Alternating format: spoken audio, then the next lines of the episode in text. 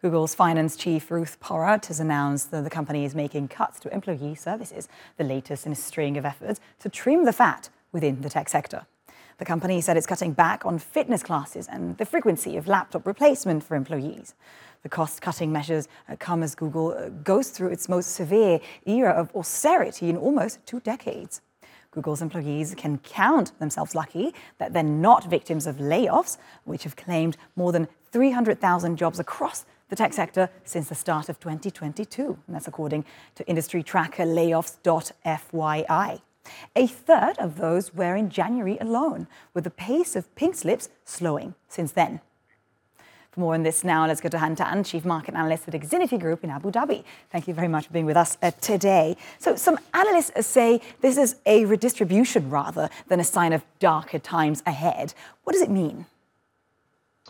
Right. So the idea for redistribution is that instead of spending money on uh, some of the things you mentioned there, like laptops and fitness classes, those funds will be repurposed for other uh, business units, uh, such as improving its AI capabilities, for example. But generally, I would push back on that. Instead of uh, re- redistribution, I would call it a uh, healthy rebalancing, right? Because we know that the era of cheap and easy money that fueled the tech boom in recent decades, that's come to an end with the Fed rate hikes. Uh, the post-pandemic bumps have uh, diminished. So overall spending ha- uh, is being dialed back. Uh, be it for R&D, for uh, capex, or even the job cuts at Google uh, are intended to save the company some three to four billion US dollars. So overall, again, I see this as a responsible return to fundamentals uh, rather than redistribution, in my opinion. Interesting, Han. And I mean, these tech companies, these mega caps, really continue to drive gains on the S&P 500 over uh, the first quarter. That's despite the market turmoil. What do you expect um, for the rest of the year, given the monetary path of the Fed? Yeah, so I think it's only appropriate if we start with uh, what the monetary path looks like, at least in the market's eyes. So right now, markets are forecasting uh, just one more 25 basis point hike at the FOMC meeting in May, right? And then in the second half of this year, or in the fourth quarter rather, markets are predicting uh, 50 basis points in cuts by the Fed before 2023 is over. So, in, in other words, the, the peak for US interest rates appear close at hand, at least according to market expectations. So, that suggests that there's more room for tech stocks to recover. Although I must say that um, you know I am cautiously optimistic because mm-hmm.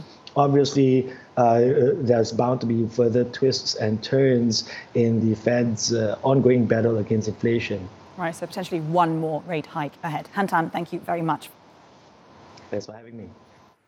And now let's go to other top stories from around the world.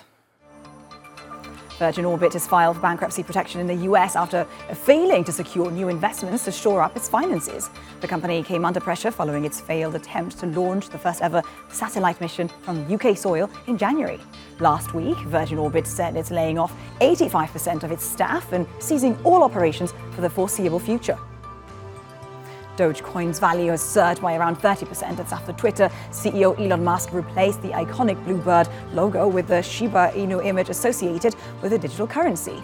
The change is uh, thought to be temporary and it appeared only for some Twitter users. Last June, the world's richest person was sued for $258 billion by a Dogecoin investor for manipulating the price of the cryptocurrency. And L'Oreal has agreed to buy Australian upscale cosmetics group uh, Aesop from its Brazilian owner for $2.5 billion. The deal marks the largest acquisition ever for the French company as it aims to expand its presence in the luxury cosmetics market. Aesop operates almost 400 stores and generated $537 million in revenue in 2022. And that is all for business for now.